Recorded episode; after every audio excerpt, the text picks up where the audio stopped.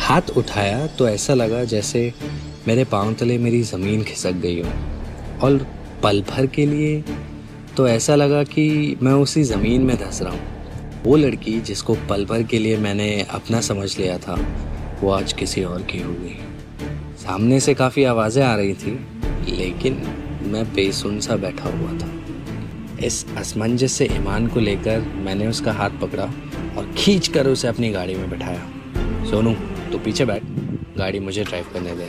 ऐसा मैंने अपने दोस्त से कहा। और गाड़ी सौ की स्पीड पे थी और देखते ही देखते मैं एक गहरी सी सोच में डूब गया। फिर किसी के हॉर्न बजाने की आवाज़ आई और जब तक मैं होश में आता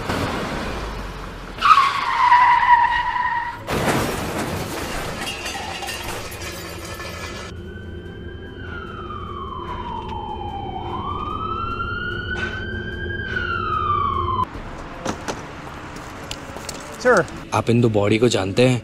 एक अजनबी ने मुझे कहा। और फिर दोबारा जब आँख खुली तो शायद बहुत देरी हो चुकी थी।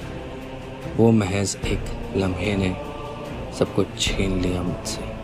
मेरा दोस्त जो हर कदम पे मेरे साथ था और वो शख्स जिसको मैं प्यार करता था वो दोनों ही नहीं रहे अब इस दुनिया में।